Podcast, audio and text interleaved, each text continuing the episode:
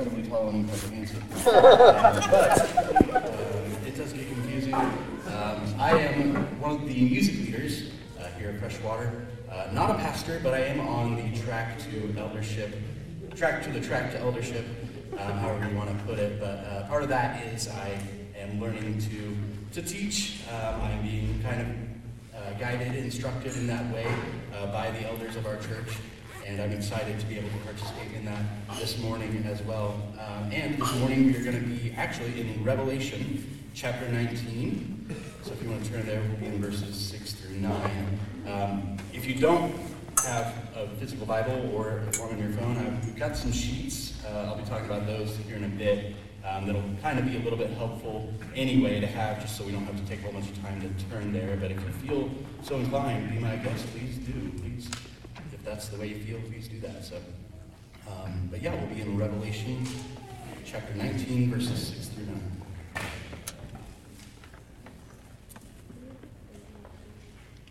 I'll read it now.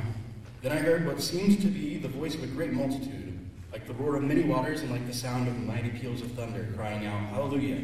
For the Lord our God, the Almighty, reigns. Let us rejoice and exult and give him glory, for the marriage of the Lamb has come and his bride has made herself ready. It was granted her to clothe herself with fine linen, bright and pure. For the fine linen is the righteous deeds of the saints. And the angel said to me, Write this Blessed are those who are invited to the marriage supper of the Lamb. And he said to me, These are the true words of God. All right. Yeah, so Freshwater has the tradition uh, that during the Christmas slash New Year season, uh, typically the Sunday before Christmas is when we focus on the first Advent or the story of, of Christmas of Christ. Uh, Advent just means arrival. Then on the following Sunday, what we do is we focus on the second coming of Christ or the second Advent before we go into a different sermon series following that in the new year. This holiday was different because Christmas and New Year's Day both fell on Sunday, so today is both New Year's Day and the Sunday after Christmas. That being said, the subject is today, as you can probably tell, the second coming or the second advent. Freshwater Church holds to the belief that Jesus will return one day to complete his work of unity to his people. This year, however, we're going to be looking at it through the lens of the Gospel of John, as we've been in a series in John for the past about 15 months. Um, we're actually going back to that series here next week. Conveniently enough for us, though, the writer of John is also the writer of Revelation, and Revelation is a book with a lot of information about the Second Advent. And when JT asked me to teach on this topic, I was admittedly surprised at how comfortable I felt about it. Don't get me wrong, I didn't tell him, hey, JT, don't worry about it, I'm going to nail it, no sweat, like, no problem. Uh, the end times and the second coming is a notoriously difficult subject on which to preach.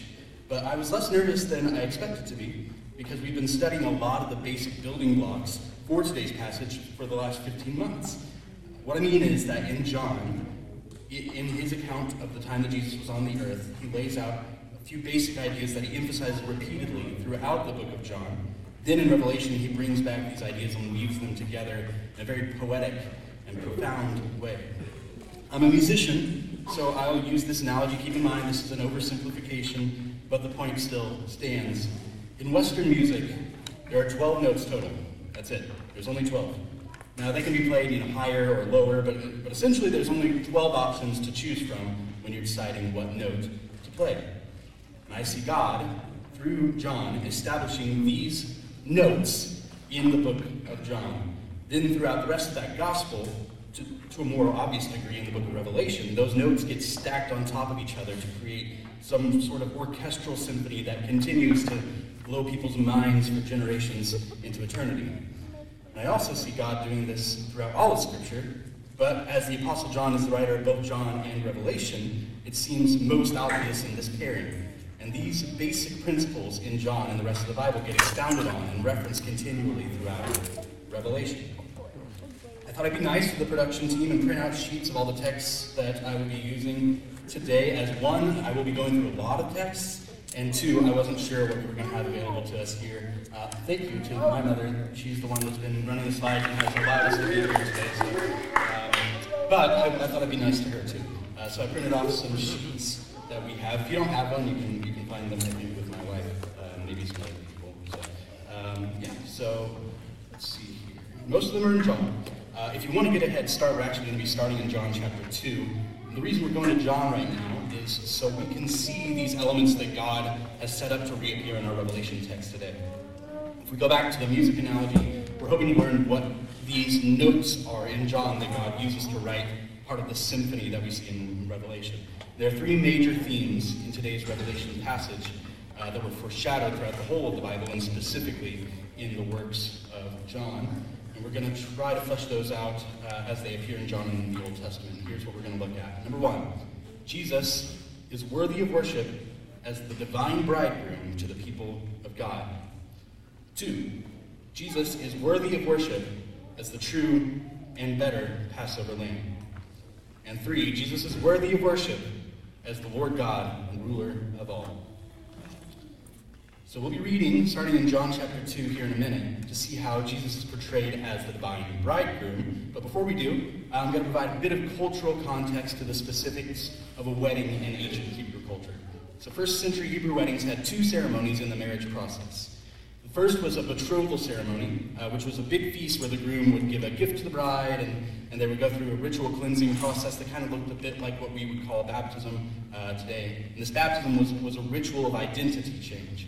Once this baptism occurred, uh, the bride would be considered to have her husband's identity in the form of his name, and they would recite their vows, and from that point on, the couple was considered married in the legal sense, but they didn't live together or sleep together, as they were also considered not yet married in the truest sense. Think of uh, Mary and Joseph when Joseph sought to divorce her quietly, but they weren't fully married yet, so this is still, still required divorce. Um, at this point, the husband would set off to build a home for himself and his wife. Usually, this home was built onto the house he was already living in, his father's house. Uh, there, there, wasn't really a set amount of time for this part of the process. It usually took about a year. But as far as she knew, it could be any time after the betrothal ceremony. And when he was done, he would call to his fiancee, his bride, his wife, that it was time to begin the actual wedding. And this wedding ceremony would last an entire week. Typically, the festivities would begin on the fourth day of the Hebrew calendar week, which is Wednesday. And the whole family would feast and a party together for six days, and then they would invite the rest of the surrounding community to the final celebration ceremony on Tuesday, what they call the third day of the week. And this is where our text in John 2 begins. Let's read in John 2, starting with verse 1. On the third day, there was a wedding at Cana in Galilee, and the mother of Jesus was there. Jesus also was invited to the wedding with his disciples. When the wine ran out, the mother of Jesus said to him, They have no wine. And Jesus said to her, Woman, what does this have to do with me? My hour has not yet come. His mother said to the servants, Do whatever he tells you. Now, there were six stone water jars there for the Jewish rites of purification, each holding 20 or 30 gallons. Jesus said to the servants, Fill the jars with water. And they filled them up to the brim. And he said to them, Now draw some out and take it to the master of the feast. So they took it. When the master of the feast tasted the water now become wine, and did not know where it came from, though the servants who had drawn the water knew, the master of the feast called the bridegroom and said to him, Everyone serves the good wine first. When the people have drunk freely, then the poor wine, but you have kept the good wine until now.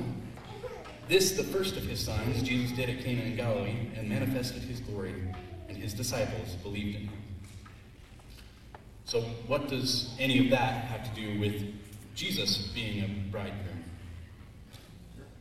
To note an important detail in the passage here. I'm looking again at verse 9, where it says, When the master of the feast tasted the water, now become wine, and did not know where it came from, though the servants who had drawn the water knew, the master of the feast called the bridegroom and said to him, Everyone serves the good wine first, and when people drunk freely, then the poor wine, but you have kept the good wine until now.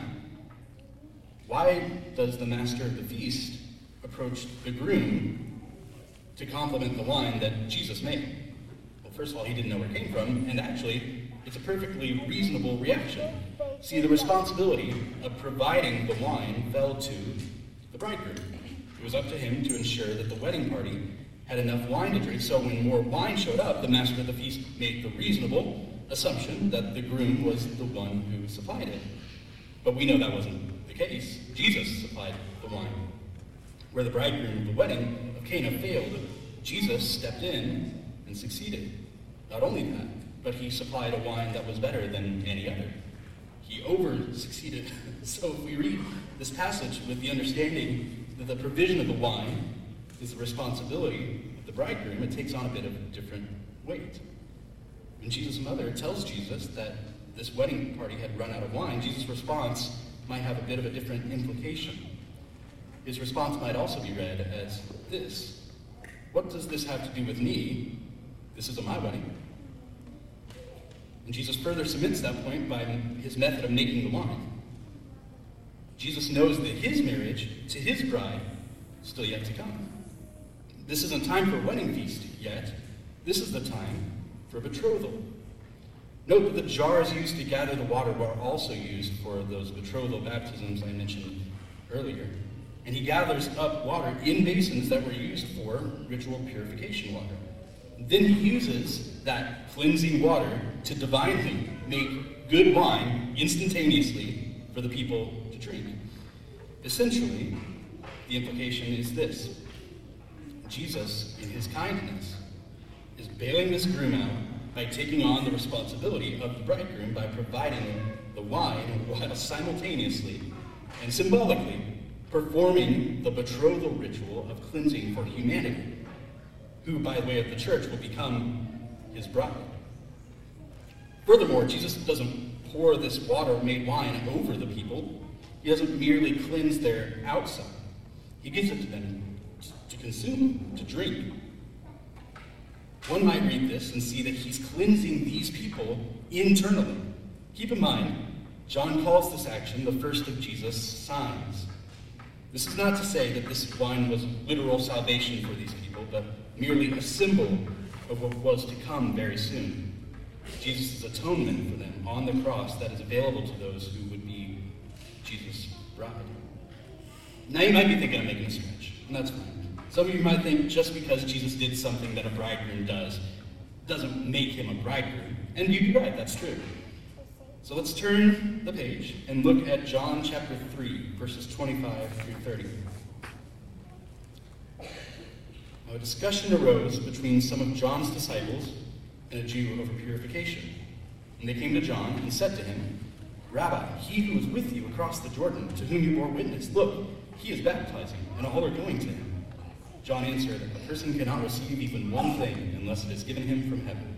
You yourselves bear me witness that I said, I am not the Christ, but I have been sent before him. The one who has the bride is the bridegroom. The friend of the bridegroom who stands and hears him rejoices greatly at the bridegroom's voice. Therefore, this joy of mine is now complete. He must increase, but I must decrease.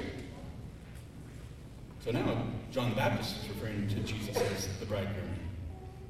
When, when John's disciples point out that John's following is diminishing as people begin to follow Jesus, John points out that he's glad for it. He reminds them that he told them he wasn't the Christ. He was just there to point to and testify to Christ. Then he says something profound. He tells his disciples that the bride is now with the bridegroom. Now that Jesus is here, John's role for preparation is done. Everything is in the groom's hands now. So John the Baptist sees Jesus as this bridegroom figure. And if he is a bridegroom, what would be the next course of action? The betrothal ceremony, the bride was to prepare and wait as the bridegroom would go to his father's house and make an additional living space for his new bride. Let's look at John 14, verses 1 through 3. I'll give you a second to turn there. That's your method. Uh, it's also on the sheet. John 14, 1 through 3. Just before this passage, Jesus reminds the apostles of something he said a couple of times before. He told them he's going away and they won't be able to follow him to where he's going. Now, the apostles have been with Jesus for a little while now, and they, they still don't understand what this could possibly mean. So this time, John elaborates a little bit, or Jesus elaborates a little bit. Let's read John 14, 1 through 3. Let not your hearts be troubled. Believe in God. Believe also in me. In my Father's house are many rooms. If it were not so, would I have told you that I go to prepare a place for you? And if I go to prepare a place for you, I will come again and take you to myself, that where I am, you may be also. Now we're getting a fuller picture. Remember when we talked about the wedding at Cana in chapter 2? that we said that this sign that Jesus performed was exactly that, a sign. But a sign, by nature, points to something else. After Jesus tells the apostles he's going to prepare a place for them, he speaks for the next three chapters straight on a unity that the apostles had with God in him, Jesus Christ. And this language is so saturated in language that focuses heavily on the unity that's, that's supernatural. And it's God joining them together. And this union of, of marriage, marriage is the only other relationship that comes close to being spoken of so deeply and profoundly, besides one. The only other relationship that has been spoken of so deeply is the relationship between God and his people, between God and Israel. But the thing is, God uses marriage based language to describe that relationship too. After leading Israel out of Egypt, God met Moses on top of a mountain and made a covenant with Israel. He gave them his commandments and said, I will be your God, you will be my people. And in relation to that covenant, Israel consistently failed to keep up their end of things. There, that is a three sentence synopsis of the entire Old Testament, so you can take that and keep it. Uh, but for our purposes today, it's important to realize that God would always hold up his end of the covenant.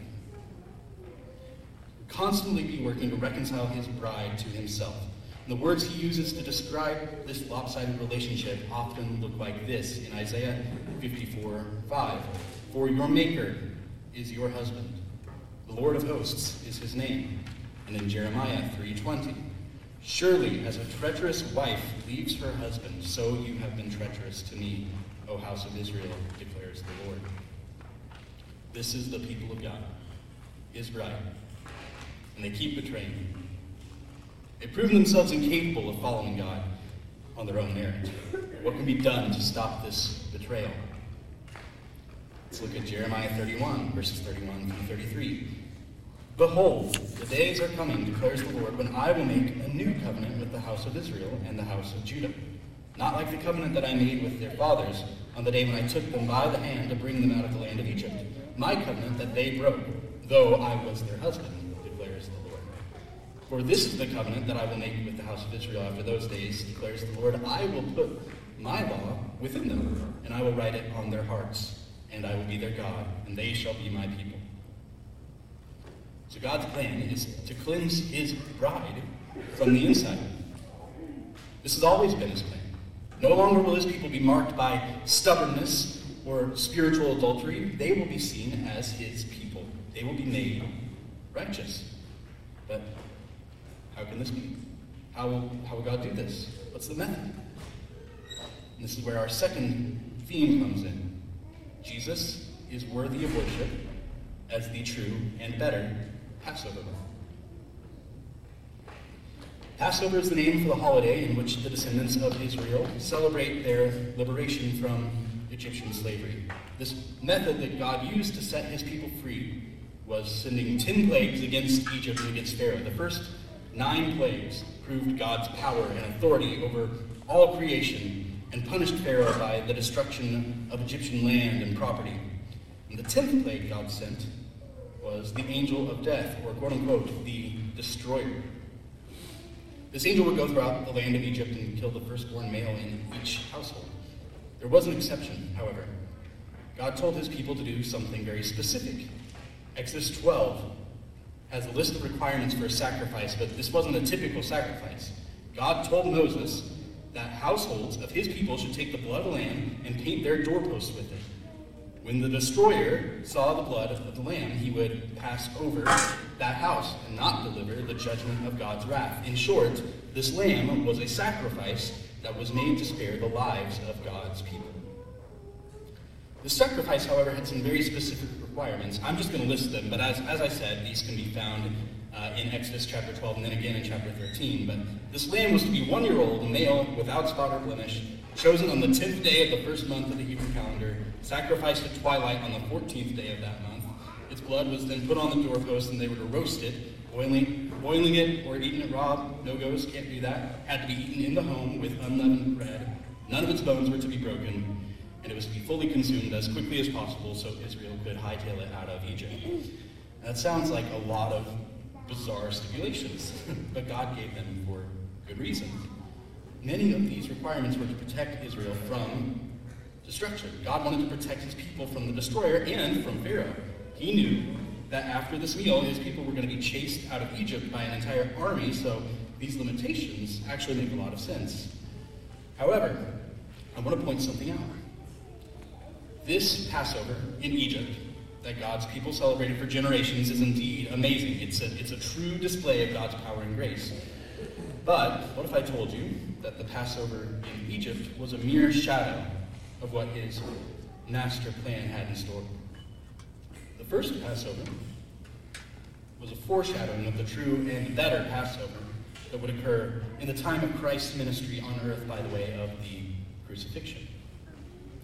Let's see what John has to say in regards to Jesus being the perfect Passover In John 1:29, we see the apostle John speaking of John the Baptist. And then in the next this is John 1:29. The next day, he saw Jesus coming toward him and said, "Behold, the Lamb of God who takes away the sin of the world." Man, John the Baptist, two for two. Uh, what I love about this statement from him is that he repeats it again in verse 35, "Behold, the Lamb of God." And somehow that one sentence sermon was enough to compel Andrew and Peter to follow Jesus. And that's kind of beside the point, but only kind of. Because some of you might be wondering how John the Baptist saying this has anything to do with Passover. And that would be fair. Things were used all the time to atone for, for sin, not just a Passover. So how do we know Jesus is specifically a Passover lamb? Well, I have good news. John isn't too terribly subtle about this fact. Uh, in John chapter 19, he reminds the reader three separate times that the day of Jesus' death was the day of preparation. I, will try not to spoil too much, but uh, this is where we're going pretty soon. Uh, but this phrase has two significant meanings, the day of preparation. Uh, it's a phrase often used to describe the day before Sabbath, aka Friday, so day of preparation can just mean Friday. Most of the time, that's all it means. But John wants to highlight something specific here. The phrase day of preparation can also refer to the day before the Passover feast. Let's look at John chapter 18, verse 28. I'll give you a second to turn there if that's what you're doing.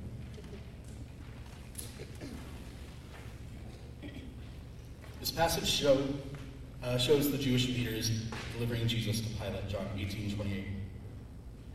Then they led Jesus from the house of Caiaphas to the governor's headquarters. It was early morning. They themselves did not enter the governor's headquarters so that they would not be defiled, but could eat the Passover. So the, they hadn't eaten the Passover yet. This was the day of preparation before the Passover, the day that the lamb was to be slaughtered at twilight. If that wasn't enough, John gives us one more detail that really drives the point home. Uh, let's read starting at John 19, verse 31. John 19, 31. Since it was the day of preparation, and so the bodies would not remain on the, on the cross on the Sabbath, for that Sabbath was a high day, think specifically Passover, uh, the Jews asked Pilate that their legs might be broken and that they might be taken away. So the soldiers came and broke the legs of the first, and the other, two, the other who had been crucified with him. But when they came to Jesus and saw that he was already dead, they did not break his legs, but one of the soldiers pierced his side with a spear. And at once there came out blood and water. He who saw it has borne witness, his testimony is true, and he knows he is telling the truth, so that you may also believe, for these things took place, that the scripture might be fulfilled, not one of his bones will be broken. Now there's a psalm that David wrote about how God will preserve the righteous and God will protect them and not one of their bones will be broken. And it's certainly true that Jesus is righteous, therefore we know that anything God says about the righteous is true of Jesus as well, but I want to call back to the Passover lamb in Exodus. One of the instructions, very specific instructions given to Moses in regards to the Passover lamb, was that none of its bones were to be broken. And you see a lot of this linking of Jesus to the Passover lamb. So what? Why does that matter? What, what does that have to do with, with anything? Remember that God loves his bride. He wants reconciliation. He intends to achieve that by changing their hearts and saving them from the slavery, slavery of sin. And on that day of preparation, people prepared for the Sabbath. People prepared for the Passover. And Jesus prepared his bride for eternity with him. In the same way that Moses was told to paint the doorposts of the homes of Israel with the blood of the Passover lamb, Jesus instructed his followers to paint his blood on their hearts. Because he lived a life without sin. He is the spotless lamb. He's the ultimate sacrifice that paid for the sins of the people of God and told God to pass over them on the day of judgment.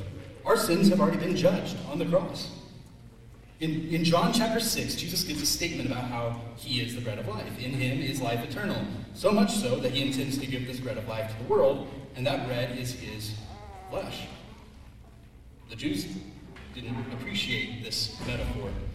Uh, Jesus responds to them in John 6:53.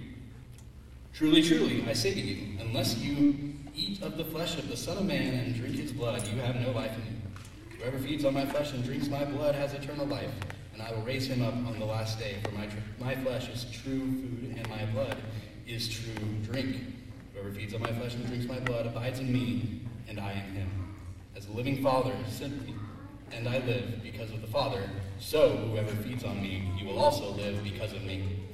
This is the bread that came down from heaven, not like the bread the fathers ate and died. Whoever feeds on this bread will live forever. And all the people hearing this found this statement to be a strange one, an uncomfortable one. and I don't blame them. It's weird. But we do have the upper hand in church. We know the rest of the story. If Jesus is the perfect Passover lamb, we can take some of this imagery and apply it. The Passover lamb was to be eaten. Why? It sustained the life of the people of Israel, kept their body functional. Eating does that. It's life giving. Jesus is saying that he himself is the source of life.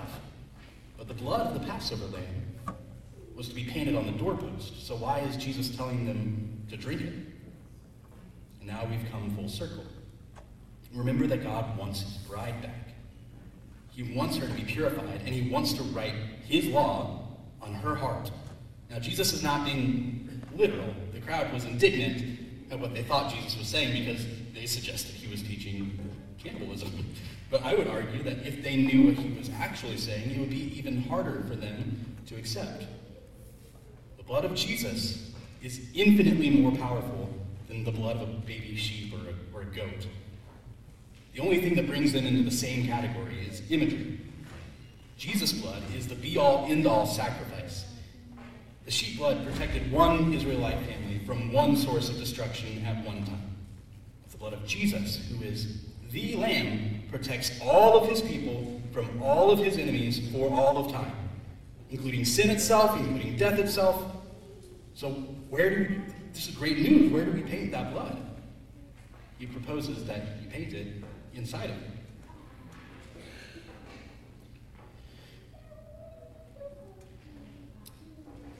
We should paint this blood on our hearts. May the hearts of the bride of Christ be protected and transformed to those worthy of his majesty. But our hearts are full of sin and rebellion. We're no better than Israel. The only kind of heart that we can hope to present is full of sin. The door to our heart is wide open to destruction and death, but God wants to change the hearts of his bride. He wants to paint the blood of the Lamb on our hearts. Then, on the day of judgment, he will pass over us. He can judge our sin without condemning us to death. Paul seems to really grasp this concept. In 2 Corinthians 5.21, he says this, For our sake, he made him to be sin who knew no sin, that in him we might become the righteousness of God. We call this concept double imputation. Imputation just means an assignment of value. Jesus is the bridegroom. The imputation that he gives us is the righteousness that he has. It's identity. As the bride of Christ, we get to take on his righteousness, even though we're sinful humans. We get the benefit of being considered righteous when we are examined by the Almighty God, but I call this imputation double imputation. Second one is the imputation of our sin onto Jesus. Again, it just means assignment of value in the same way that the Passover lamb protects the people of Israel from being destroyed during the tenth plague, Jesus protects us from sin and death. The blood of a sheep protected Israel from momentary judgment. But the blood of the Lamb protects us from eternal condemnation. The punishment of our sin was taken by Jesus, imputed onto Jesus. Jesus lived a perfect life. He never sinned. He's sinless. He's spotless. The will of God to keep his bride from death and sin was to take on the penalty of sin himself. In doing so, his perfect, his, his absolutely perfect wrath and justice were satisfied. Jesus paid the price for our sin. The value of the cost of our sin was paid by Jesus. And this shouldn't be glossed over. This is the, the combination of this value change is the gospel, right? This, that's the central element of the gospel in Jesus Christ. And these remarkable prophecies and realities about the gospel could only be fulfilled by Jesus if the third point today were 100% true. And that is point three, theme three. Jesus is, is worthy of worship as Lord God and ruler of all. And while we could go back to John the Baptist and prove his record is three for three, and believe me, we, we could uh, by dissecting a whole bunch of statements through the first three chapters of John, but I digress. The point is actually best made in our Revelation passage today, as the saints sing their song to God for the great things he has done and is doing, yes, but also for who he is. He is bridegroom, lamb, and king. And to return to the music analogy, it's this grouping of these notes that creates such a beautiful song. It's a literal song in our Revelation text today. Let's look again at Revelation 19, 6 through 9. Then I heard what seems to be the voice of a great multitude, like the roar of many waters and like the sound of mighty peals of thunder, crying out, Hallelujah! For the Lord our God, the Almighty, reigns. Let us rejoice and exult and give him the glory, for the marriage of the Lamb has come, and his bride has made herself ready. It was granted her to clothe herself with fine linen, bright and pure, for the fine linen is the righteous deeds of the saints. And the angel said to me, Write this Blessed are those who are invited to the marriage supper of the Lamb. And he said to me, These are the true words of God. So we see that the first reason listed for this song of the saints is this For the Lord God Almighty reigns. Why hallelujah? For the Lord God the Almighty reigns. And Jesus has brought about this true reign of God. In his reign, Jesus brought peace, love, kindness, forgiveness, and worthiness. And he shall be praised because he is worthy of praise as the king and ruler of all. But on top of that, the things that he's done should make worship the natural response. Not only is he worthy, righteous, and good, but he's also kind, merciful, and loving. Something that really stands out to me is this idea that the bride has made herself ready. How do we do that? Remember the words of Paul in 2 Corinthians 5.21. He said this, For our sake, he made him to be sin who knew no sin, so that in him we might become the righteousness of God. Notice that we contribute nothing to this encounter, but we still benefit from the righteousness of Jesus. In fact, Revelation even tells us this. Notice that the right to clothe ourselves in righteousness has been granted to us. Praise God, this is such great news. No wonder the bride is so rowdy, rambunctious. We are made righteous because the king has decreed that it should be so. And also, this is a kindness that he's given to us. The, the bridegroom will return to gather his bride. He will unite us to himself in the most complete fashion. All the married people, know this your marriage to your spouse is a mere shadow of the unity and love we will have with Christ for eternity. It's a beautiful shadow, but it's, it's simply that. It's, it's, it pales completely in comparison.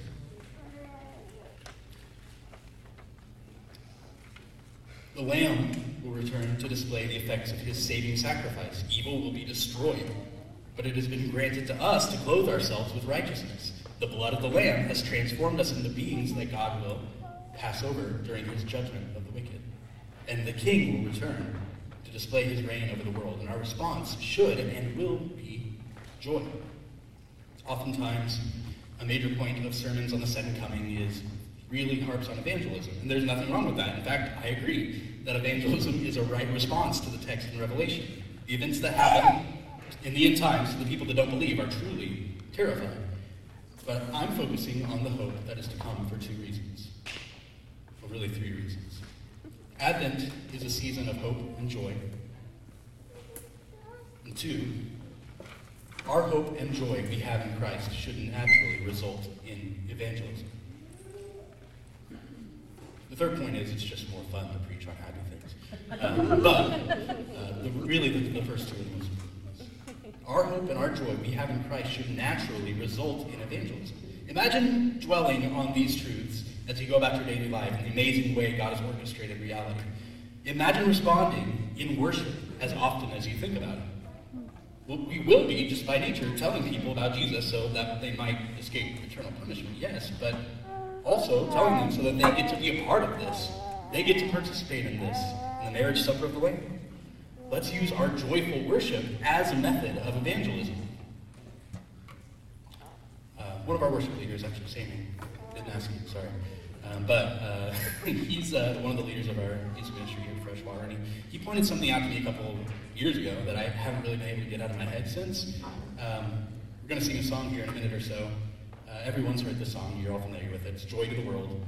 Uh, and some of you might be thinking, wait, that's a Christmas song. This is the new year, Christmas is over. Uh, but what Samuel passed along to me is this Joy to the World is more about the second coming than it is about the first coming. Doesn't mean you can't sing it on Christmas. By all means, go for it. But it's better fitted to the second coming. I think if we consider how Jesus reveals his second coming, the song fits better with that idea. So I'll have the music team come on up, and I guess my daughter come on up. Uh, uh, as we pray, be thinking of the, of the lyrics to the song as, as a part of the second coming. We get to have joy because we know what's going to happen. We're going to participate in this marriage supper. This is exciting. This is great news. And we should respond in joy. And I think that that's really one of the true elements of, of worshiping through song that we, we need to think harder about. I need to think harder about, and this is mostly what I do. Uh, but it's such a joy that we get to consider what Jesus has done, yes, and also what he's going to do because he's good. So let's pray as we think of the joy set before us as we wait for Jesus to return, to prove his goodness, his glory, and his righteousness. Let's pray. God, you are so good. God, please let that truly sink into our hearts. Please let us really see better exactly how kind you are and how worthy you are and how good you are. And God, I pray that our response would be genuine, joyful worship as we see your majesty in the way you've orchestrated all things, and your, your beauty in the way that you are so kind, and your worthiness as ruler of all. God, please let those realities become more known, I guess, more, more appreciated as we see you and your goodness in your word. God, thank you so much. We pray all these things in Jesus'